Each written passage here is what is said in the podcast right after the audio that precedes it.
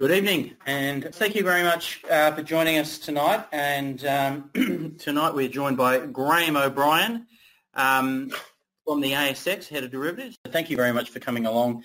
Um, the, those that can do sessions are uh, we, we have either someone from the industry to talk or a trader to come in and talk, either a private trader or a professional trader or a funds manager and the like.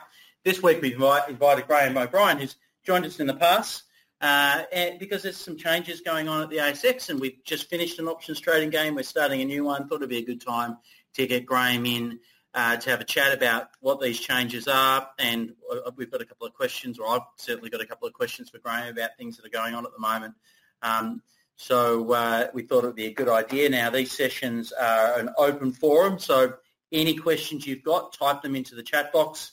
I'm sure many of you have got questions for Graham uh, and I will be emceeing the session, so your question won't be announced to the whole audience. It'll just be something I can see, and I'll read it out to Graham as we go through. So, uh, but uh, it's been an interesting market, everyone. I'm not sure uh, how uh, people have been trading. We've seen big trading volumes over the last little period. Uh, I know Ivan runs a clearing business, and you've been experiencing some big volumes, Ivan. Is that correct?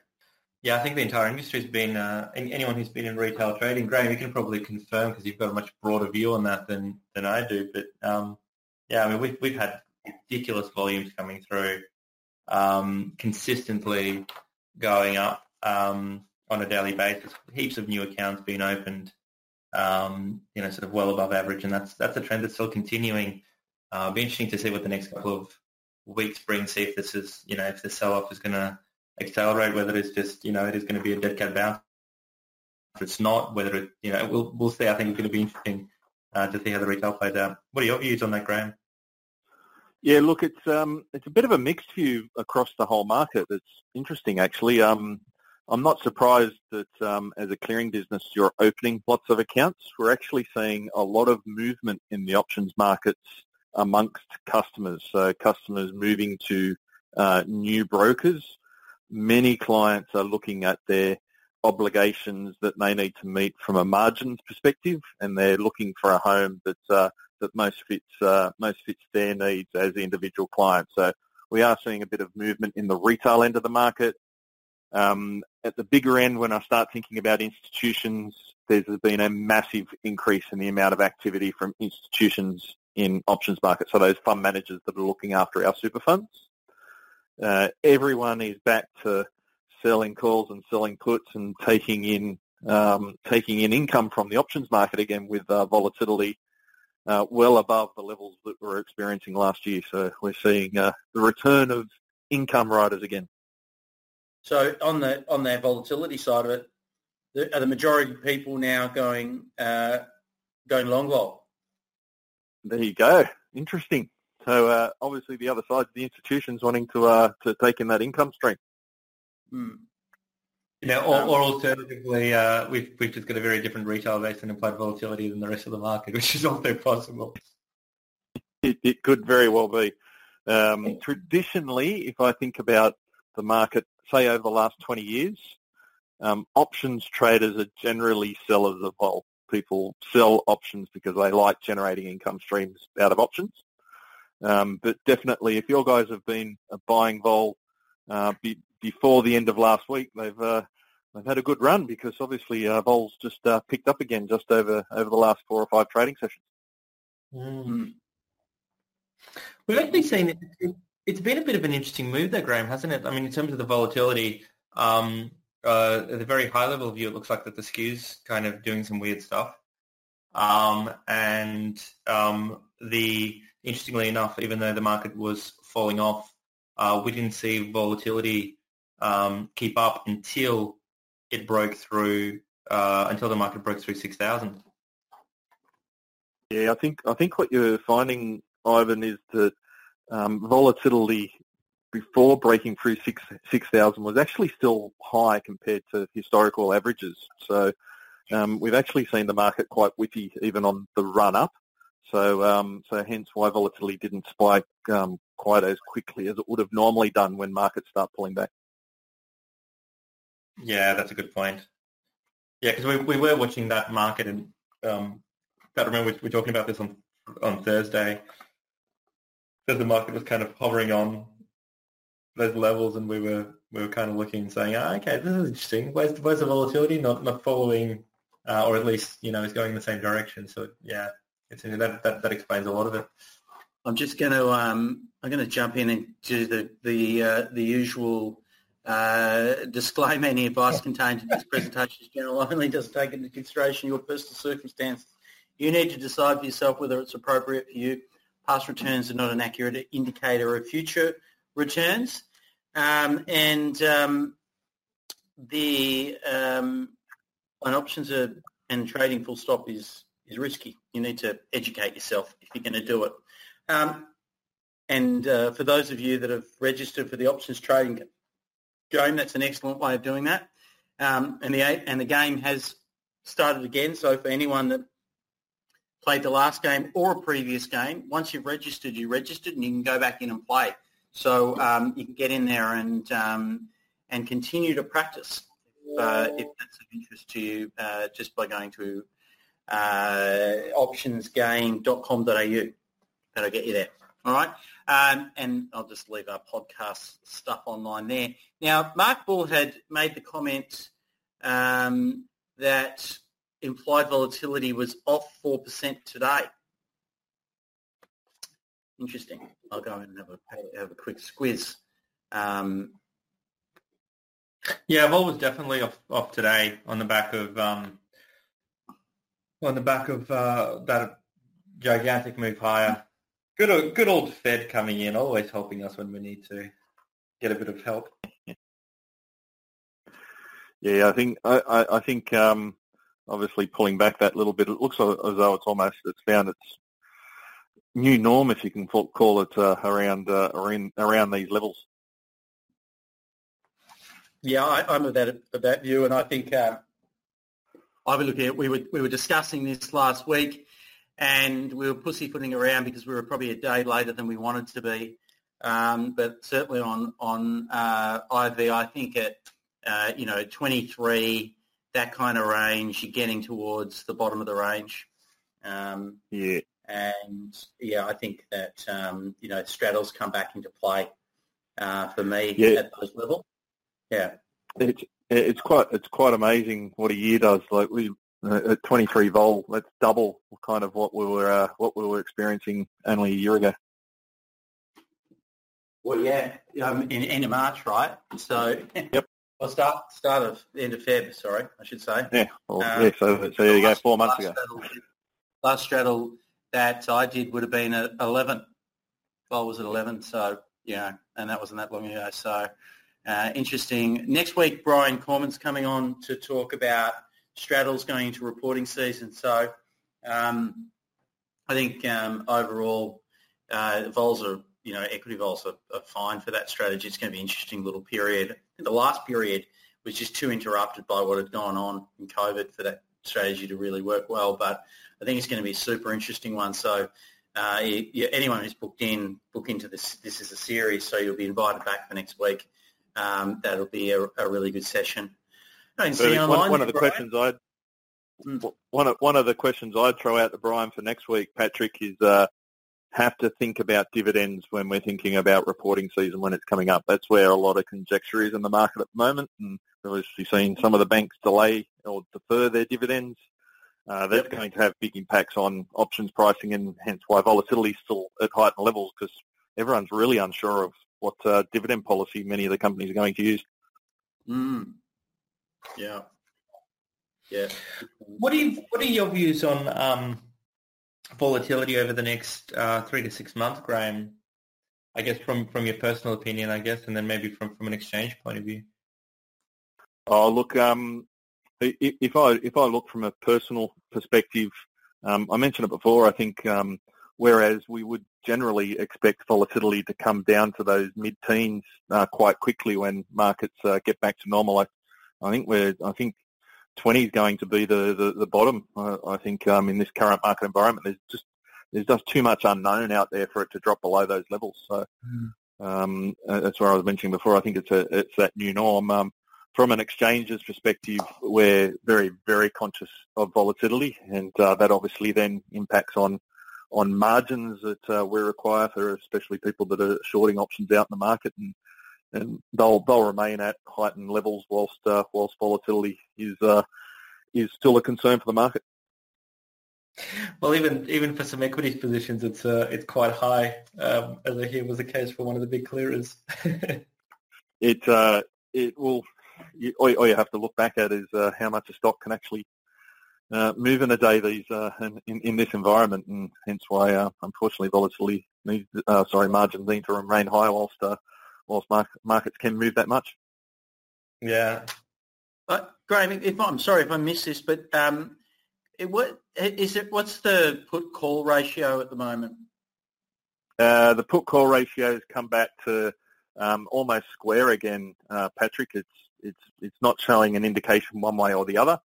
Uh, uh-huh. However, the the thing that we we are most conscious of is the net buying or net selling of options as well. That really gives us a good indication of the appetite for risk in the market.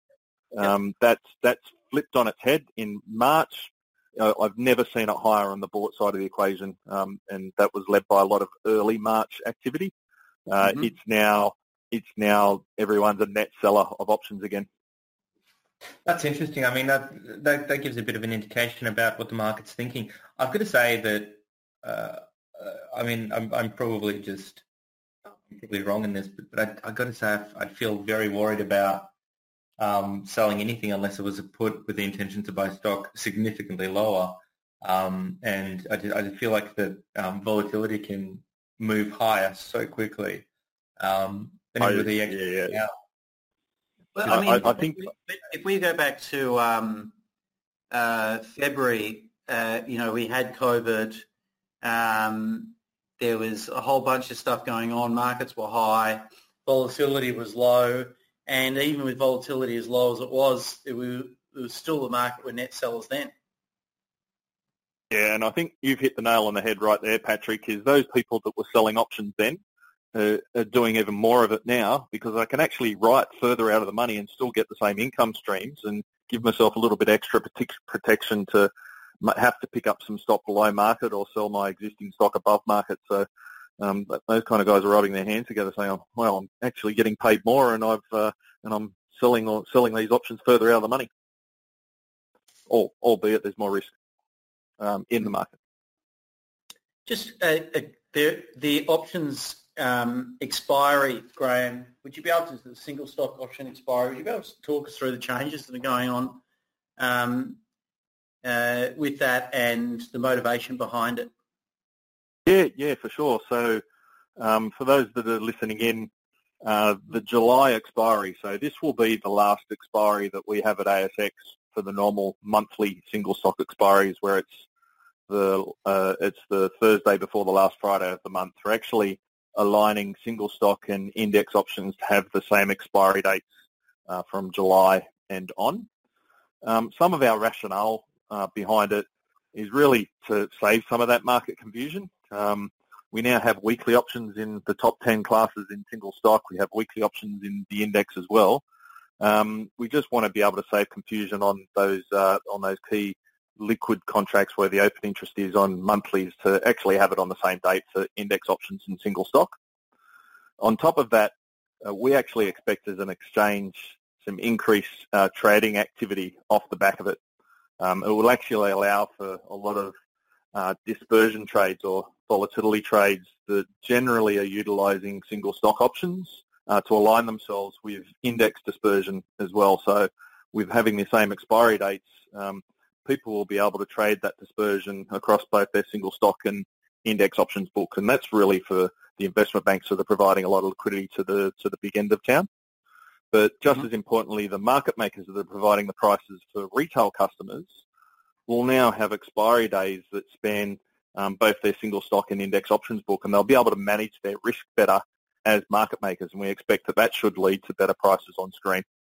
And then I guess the final reason is um, we're one of the outliers in having different expiry days on those monthly contracts as, as an exchange in the world. Um, most other exchanges, including the United States, actually have those monthly expiries on the same day as the index expiry.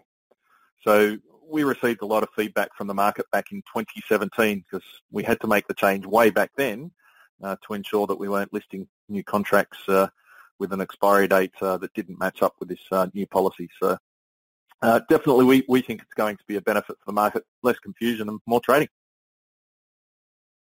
Yeah, beautiful. I, I, think um, I, I, think back to um, maybe my old uh, broking days when um, the busiest two days in a month for a lot of brokers are the day before and the day of options uh, index and then equities. So they're going to if they if you leave everything to the last minute, you're going to be very busy. Um, yeah, that's right. And I, I, think I think the key point though is what we haven't changed is the index expiry is still going to be based on the opening prices of the stocks in that index. Yep. And the single stock expiry is still going to be determined on the closing prices of those stocks. So there's still there's still going to be an element where they're not exactly the same. Uh, to avoid, uh, they like using the term triple witching hour over in the United States. We still avoid that by still having the different time. Yeah, that makes sense. I think we were talking about this. It was actually an open question that we had, was just you know, um, just to just confirm that uh, it is indeed the OPIC price that is going to be done for the, for the, for the so that, that's going to be good. Hey, um, one of the things that obviously we saw a fair bit around with um, the, the kind of the rapid moving around um, uh, of dividend forecasting more than anything else over the last couple of months, um, it really caused some pain in, in the weekly XJOs. Um, I mean, honestly, one, one of the things is that it kind of assumes a straight line uh, dividend at the moment. Is there any anything that um, traders can use to provide some clarity on the XJO weekly underlying price? Um, and is there any support from more market makers coming in in the future for them? Yeah, so the the first part of the question around uh, getting getting more clarity, it's it's difficult. Even our market makers are struggling to be able to um, value um, mm. options when we've got we, we, we're basically trading in the dark. A lot of the market makers like when when are those dividends going to be deferred to uh, by the bank? So it definitely does cause some uh, some issues. Um, and unfortunately, because they're flying blind, they're going to widen spreads because they actually aren't um, don't have confidence in that um, in that market. So I'm sure some of your clients have seen some wider spreads in those weeklies. Uh, the good news, though, is we do have one new market maker coming into those weekly contracts. So I'm not sure if anyone's heard of the firm called Vivienne Court, but uh, yeah. they'll be they'll be coming in as a new market maker to our XJO contract and into the weekly contracts as well. Excellent. That's going to be excellent. They're um they're a pretty uh pretty hardcore market maker, so that's that's excellent. They've been doing more. Yeah, they're, they're, they're one. They they have um if if people are wondering who who are they, they're actually a if you can call them not-for-profit. Uh, they're not not-for-profit market maker.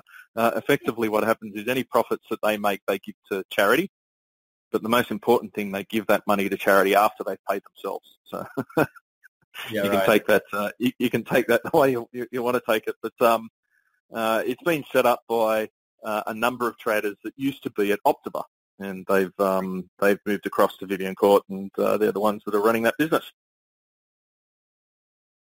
Yeah, right. Wow. That, that's uh, quite interesting. I saw a couple of people pop up um, as working there just on my LinkedIn. So it's something that I, I love how it's a not-for-profit, but uh, yeah, I guess uh, pay less tax in the in the in the, benefit. That's great.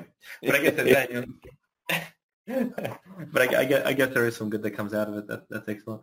Um, I guess they're pretty confident about being profitable every year as well. Uh, pre, oh. charity. Yes, I would. Uh, I would hope so. I'm, I'm sure they. I'm, I'm, sure their uh, their, their taxation um, uh, remit's a little bit nicer than others, being uh, being giving uh, their profits away to pet charity as well. Definitely. Um, hey, have you, have you, sorry, Ivan. Just uh, just a couple of questions came through. Yep. So, Catherine, uh, the name of that company is it's Vivienne Court, yeah. Yeah, that's correct. Um, Buck has asked in regards to the alignment of expiry, um, do you think that this will lead to higher volumes and more liquidity? That, generally, that's the reason we make most of our decisions at the exchange. And um, it's our thoughts that um, it does make life a lot easier for the market makers that are provi- providing the liquidity to our market. So if it makes it easier for them, we expect more liquidity. And if they improve their spreads, then that will lead to higher trading volume. So the answer is yes. Okay. Um, with the increase in retail equities trading, um, which has been reported on and um, very widely, have you seen anything like that on the options side? Yeah, so so it's, it's very different. So um, we've actually had a really good look at um, at the research behind that increase in retail equities trading, and a lot of that has come out of people having cash in the bank, not getting any money out of that cash in the bank. They've had it sitting there, and they've taken the punt when the market took the dip to try and uh, profit from an increase in the market. So it was really um, utilising capital um, within the, that they had in cash and turning it into equities. Um, that type of capital hasn't flowed across to the options market at this point in time. But once clients start having larger portfolios, we'll see that start flowing into the options market over the coming months. So I've got more stocks. They've had a good run up. Now they're starting to move sideways. Do I start um, selling those stocks? Do I am I worried? So do I start protecting them, or do I even start earning income streams over and above by writing call options? The flow for the options market generally will come after that big kick up in equities markets, and to this point, we haven't seen a big influx in retail flow in options. Right, and the only data, and correct me um, here, but I imagine the only time you really know is when uh, a trade occurs. Like there's no other leading indicator that really tells you because some a lot of people that open accounts ticked that they're going to trade they, they're able to, to trade options, right? So um, no, that, that's not the case. We can actually see a separation, um, um, you know, kick up in opening of accounts prior to um, them actually transacting. Um, that that hasn't been the case at this point in time. So some, when someone opens an account to start trading shares, um, mm. More often than not, they'll, they'll only tick the box to trade shares at that point in time. It's only after they've become comfortable with the way that they're trading in shares that they then make that often the next step into trading options as well. That's um, that's the general um, um, view that we see at the ASX. So I, I, would expect in the coming months we'll see that uh, that trend flow into options. Okay, that's interesting. I guess I've always been so options focused that uh, it wouldn't occur to us not to tick the box. But um, the um, the Catherine um, is saying so. Australia options haven't got the same expiry each month like the US. This correct? Yeah, that's correct. Until July. Yeah. Until July. That's right. Yeah. Um, Okay, and you've been okay. So anyway, so I'll just mention Catherine's just saying here she's been learning to trade options on the US market. Well, you can now a really good way of just practicing the Aussie market would be in the options game. I think you mentioned that you're in. So um, we'll do some education, which we'll plot in over the next couple of weeks uh, around picking direction, different option strategies, volatility, all the different tools that you can use as an options trader. Um, that'll all flow in over the next period of time uh, and uh, there's a heap of educational resources in there. I was just noticing um, we had a record game last time around Graham. I think it was 14 over 1,400 people uh, in the game. We're, we're knocking on the door of that number um, already. Wow, that's uh, fantastic. Yeah, so it's 1,250 as of this morning. Brilliant. Um, it, it, I think it shows how um, sometimes when you have the games close together, when there's so much interest in the market, it can often be a of a benefit for those games, can't it? it um, yeah, I think so. Uh, yeah, yeah. There, there, there was already nearly 400 people that had placed a trade um, as of this morning. So you know, Brilliant. great, great, great participation. Um, what advice would you give to someone playing the game if they were looking at taking the chocolates? Uh, trying trying to win the game. Um, so where I said before that generally the markets are sellers of options, that's not normally going to win you the options game. Um, generally, uh, someone that's going to win the options game is going to have a view one way or the other of the market going up or down, and uh, and placing that view. that I'd start thinking about spread transactions. Um, obviously, the game takes into account um, the, the amount of capital that you need to put on place to make that trade work for you. Um, if you're starting to think about the market maybe trading within ranges, then uh, rather than just outright buying a put or outright buying a call, if the market is going to be range bound in this next game, start thinking about spreads.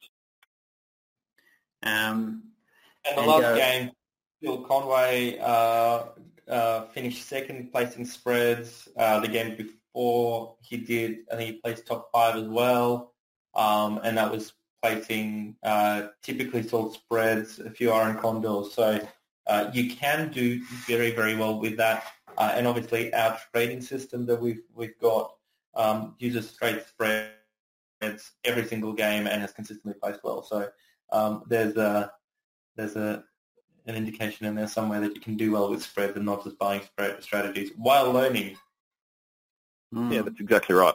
And I, I think you're going to learn better with spreads because you're you, you, your physical outlay is less with the spread, and um, your profit potential can sometimes be a little bit higher. So quite often people might trade the game in no reflection of how they'd actually um, trade in the market as well. So if you're going to use it for education, uh, definitely uh, use it as a way that you would trade the real market as well.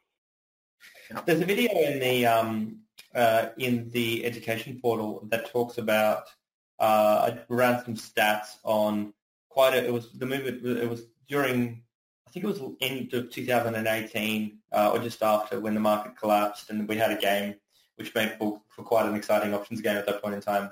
And I ran the numbers on buying a straight put versus a, uh, a put spread um, and call spread and ran the numbers and, you know, and, and slightly different strikes. And it was interesting to note that uh, the profit, even though the market moved quite as much as it did, even if you timed it properly, uh, or perfectly, I should say, uh, you ended up doing about the same um, with a spread.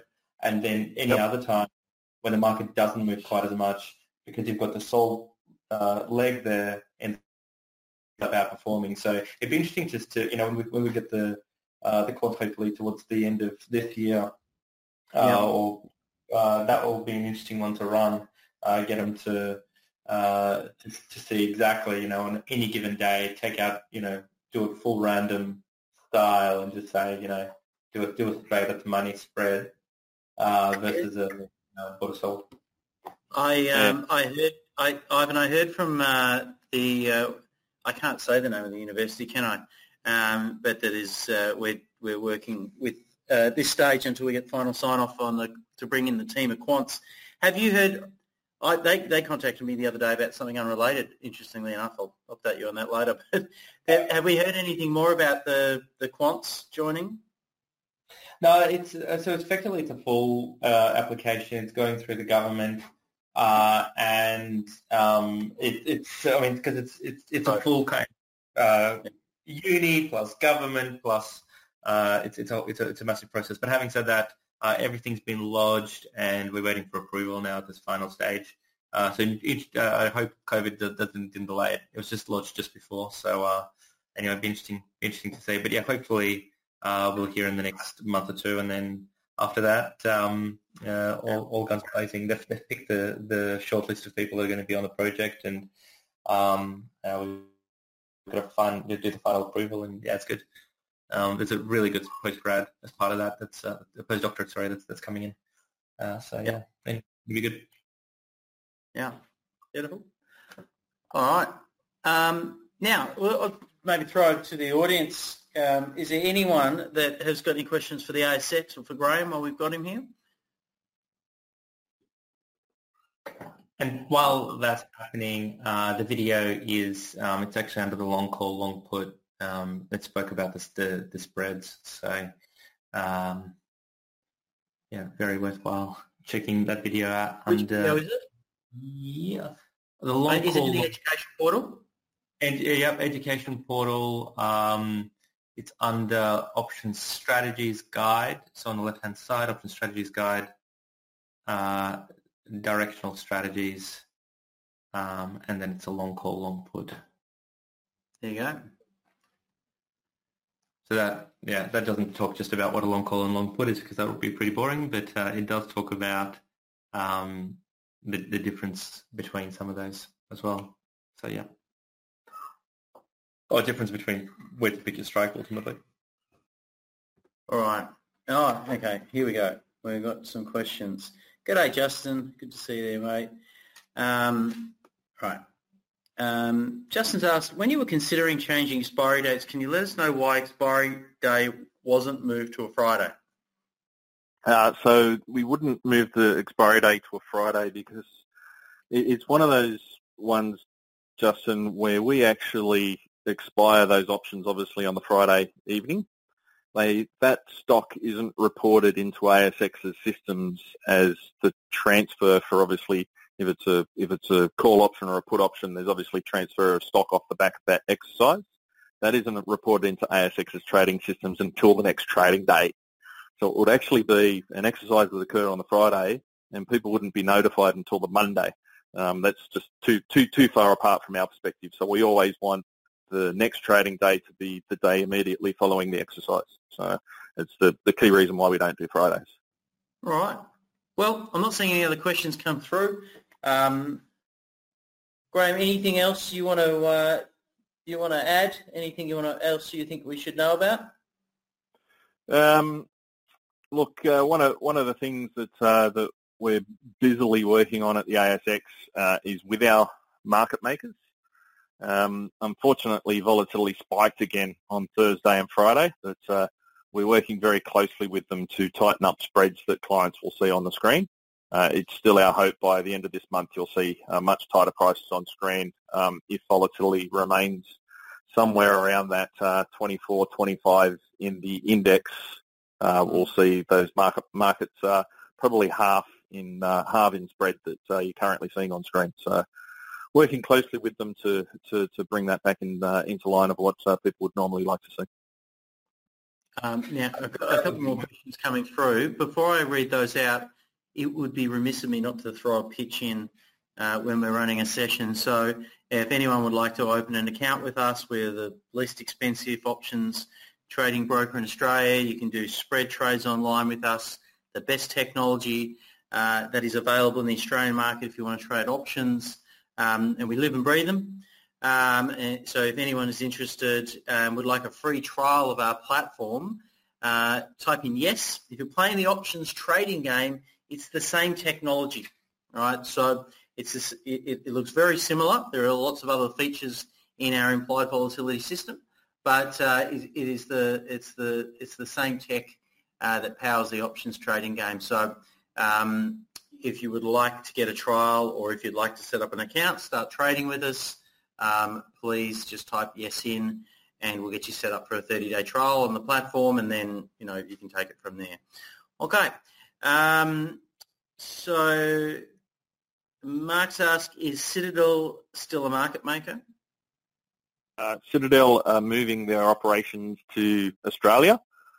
So whilst they're still a market maker at the moment, it takes a little while for them to change their license from a Hong Kong license to an Australian license. So you'll probably see them uh, not making markets while that transfer occurs um, until they then start up that operation in Sydney. So good news is that they're moving their guys, or, or they're they're uh, going to have an onshore team, which will mean uh, much uh, much better pricing in, in Australia. But uh, the bad news is over the next few months we won't see markets from Citadel whilst they uh, get their license in place. Edward, will assignment fees be any cheaper? Okay, so um, ASX isn't planning on making changes to assignment fees, but we are in the process of, reviewing registration fees. So that's the fee that you pay on top of your brokerage to the exchange per contract uh, for trading in options. We're currently reviewing the registration fees uh, to make lower dollar stocks cheaper um, and to uh, to accommodate for the reduction in fees on lower dollar stocks will actually increase higher dollar stocks. So you, you'll see something like a CSL being a little bit more expensive uh, on a per contract basis to trade options as opposed to a Telstra being cheaper to trade options.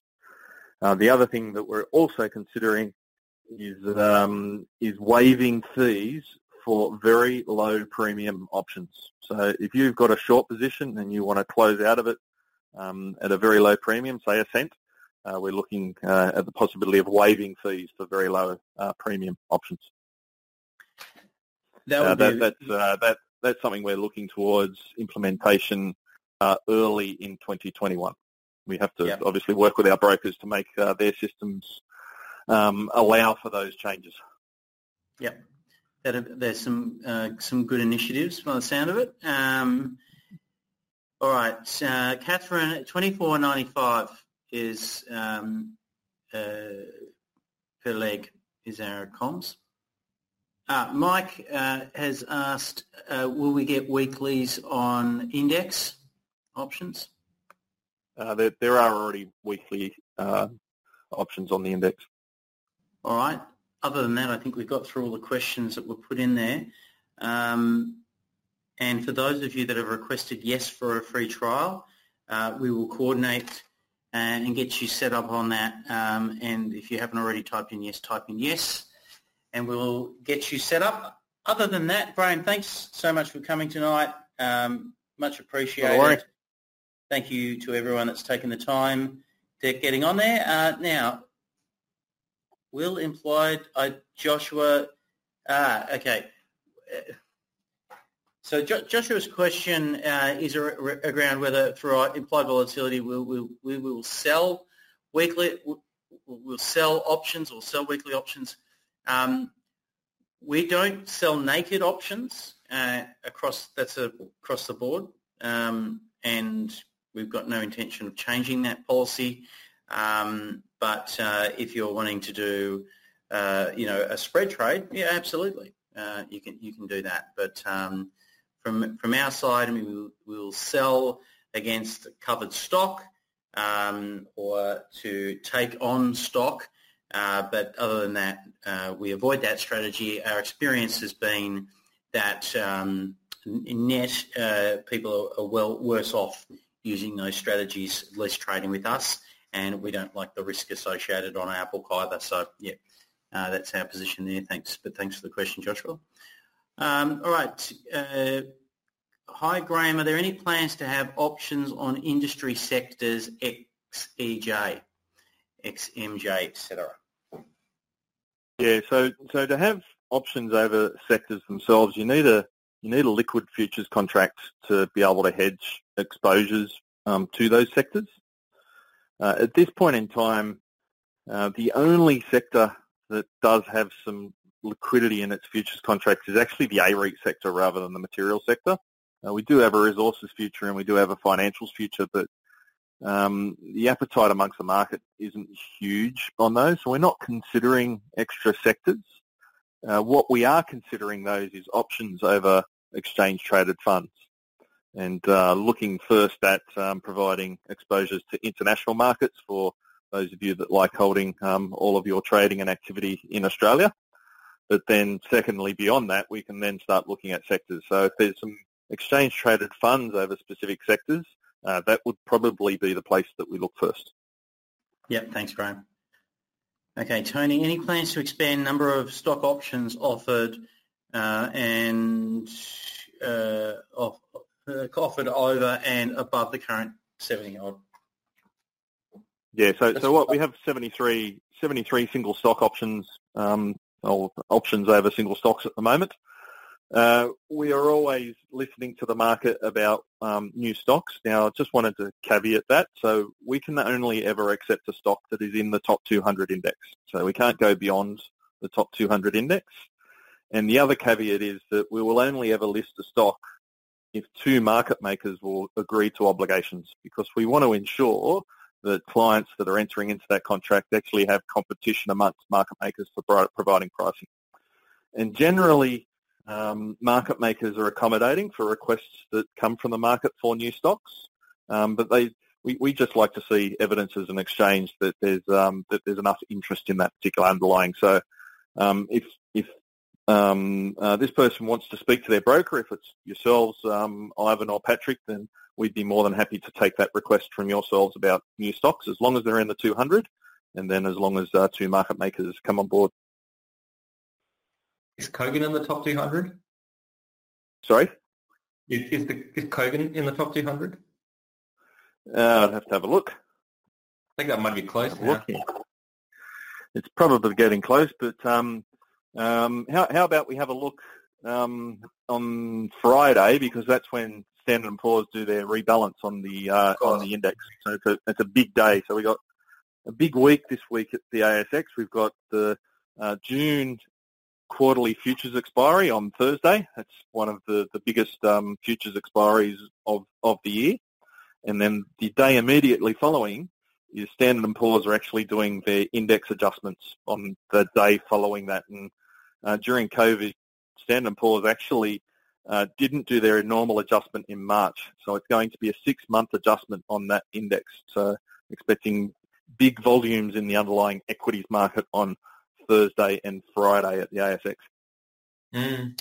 It's interesting. Um, uh, they've got they've got some numbers around. Uh, they've obviously got some ideas about who's who's left and who hasn't. Um, but uh, Pinnacle and Hub both dropped, um, which which is it goes goes you know shows how how painful the uh, um, coronavirus move has been. Um, obviously, two very very well performing stocks in, in the past um, just got melted. Um, and uh, yeah, yeah. I, I think the other thing that clients should be looking at is rather than just what's coming into the 200 and what's dropping out of the 200, it's what's moving within the index as well. So uh, one of the other big ones that all the international um, uh, fund managers look to is the S&P ASX 50, so the top 50 stocks. So is there any movement of stocks into the 50 and out of the 50? You'll see yeah. massive um, trading activity off the back of movements within the 200 as well. Yeah. Yeah. the, the, very last one on this, and you definitely you don't have to comment on this, but uh, I find this has been cut. So anyway. Sorry, I didn't. I didn't hear that question. Uh, no, it wasn't a question. It was a statement. The very last thing on that oh. list, I just looked on that on that article was I find this um, has uh, has been dropped. Anyway. Um, Jack has asked a question. Jack, can I just ask um, when uh, you were trying to do this trade? What date was it? Was it back in March or early April? Uh, and then I'll once I got that January. Okay, interesting. So Jack's just um, mentioning that um, uh, trying to close out of an FMG um, call took an entire day to get filled. It was in the money, a week or two left. Um, can only get filled in intrinsic. Um, what, Graham, where, where, do you think the you know the problems with that type of trade are um, with the market makers? Look, um, and that was January. The, the key is the, the, key is that how how far in the money the option was as well, because um, obviously market makers' systems are, are, designed to try and be as efficient as possible. And um, they've, in some of the market makers are quoting in all 73 of our stocks. You can imagine how many option series they have to, their system has to look at. Um, their system might actually pay more closer attention to things that are closer to the money. I, I would suggest at that time that's when your broker becomes your greatest ally. If you're finding a little bit difficult to get filled, I would be um, I would be contacting your broker and all, all, all, the market maker needs is a is a little nudge just to know that someone's actually wanting to transact in that option. And um, at all times, I've seen then the market maker effectively putting a, a, a price uh, on the screen to to match against uh, the activity that you're doing. But sometimes um, you might think, uh, how, how could that happen? But some some of these market makers, there's only two actual physical humans at that market making shop and they're doing 63 different stocks with the thousands and thousands of different options, I might have just missed it. So. I would definitely get in yeah. touch with your broker, and uh, and that, that that will help in being able to get filled faster. I'm going to just say that they he did say or she sorry I'm, I'm not sure that the um, I called blank and they were no help. uh, it, look the the, the, the, the message is probably from Graham there is spot on. And if you're dealing with a, uh, a broker, the one you're mentioning does do a lot of options, but um, yeah, you, you, you know you need to have someone maybe in the in the options team uh, that you can contact in those types of instances. So like here, obviously we live and breathe them. um, you can call us and we can get the appropriate call made. But um, yeah, if you're if you're dealing with say a call center and they may not just they may really not really understand your question or how to help you. Um, so you need to make sure you're getting through to a team that has sort of got some specialists uh, that can assist. All right. All right, guys. Well, thank you very much to everyone making the time to be here online tonight with us. Uh, thank you, Graham. Thank you, Ivan. Um, if you've got any other questions, you can put them in, in, your, in any feedback on the session. Please put it in the survey on your way out. And um, we'll be back online talking about reporting season next week uh, and and and some a very interesting way of trading uh, into reporting season. That uh, both Ivan and I are big fans of, and Brian uh, Corman uh, will be here to talk us through that and his strategy for approaching it. So really looking forward to that session. Uh, so make sure you get back in next week on that session. And for those of you that um, played the game last time, you, you, can use your same username and password and get in there again and get um, uh, and get trade and, and get trading and practicing again in the market. For those of you that are on our platform, uh, you can always do that. We always leave you with the trading account uh, with some play money uh, to test things. And uh, we'll, over the next coming weeks, be rolling back into a whole bunch more education. Um, Stephen has asked, is there a copy of this web webinar? Yes, there is. Let me bring up the where, I, where that will be posted. So, uh, you know, today session's probably just, well, it's really all audio, right, apart from a few references to a chart. So probably the best place, place to get it is from our Spotify or the podcast, Apple Podcast. Maybe I might cut and paste that into the chat box to make it easier for people. Paste. Just give me one moment and I'll share that via the chat box. Um, it's on our website. Yeah. Sorry. It actually uh, it, it, turned up for me. Uh, you know, I was, I was just on Spotify and it maybe I don't know how I figured it out, but yeah, it popped up on my uh, on my on my playlist saying, you know, you, should, you should like. It was good on Spotify. Yeah. I, yeah. I, I, I, I, couldn't listen to myself talk again. Um, hey, when, when we, someone just asked the question, when's the next meetup at the ASX? I, oh. you guys tell us when. I mean, the ASX probably won't be running. Graham, you, when when will you be open for a physical event? Do you think? Um, put put it this way. Uh, my first day back in the office after um, since March uh, will be Monday, and uh, out of 900 ASX staff, there'll only be 100 of us uh, allowed back into the building.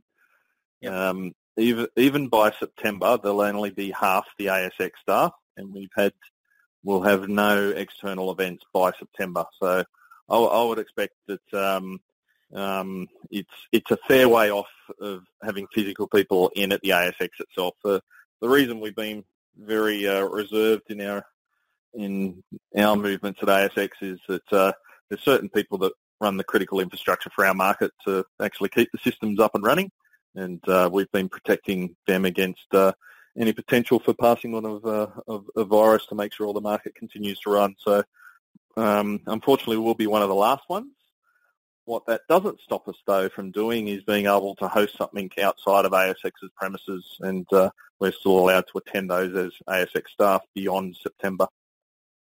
Yeah, I think I think uh, uh, you know for, for a lot of this, uh, everyone's just sort of like we only just found out we can fly people down from Brisbane, so you know like we, are going to have uh, a bunch of us back in the office next week. We're slowly starting to come back, but like I, I was walking through, and everyone who said that we're going to restaurants are now closed, and you know there's just not enough foot, foot traffic, and so I think that even finding a venue right now is a bit tricky because everyone's just figuring out what, what on earth is going on. Um, so I think that probably realistically, in the next month or so, um, maybe maybe a month and a half, we'll actually be in a position where we can start thinking about um, uh, what that all looks like. Um, and so yep. venues are going to be a lot more committed around reopening.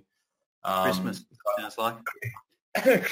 yeah, it, it, it, to, to, to not laugh, um, it, it, could it could very well be um, in the new year. Yep. Yep.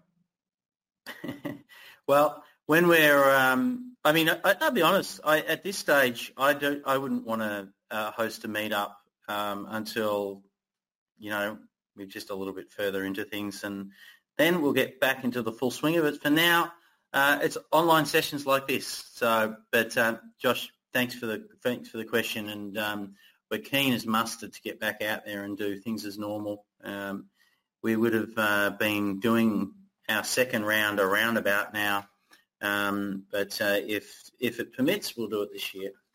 All right. Yep. Uh, I think that's it. Thanks, guys. Thanks again. Thanks.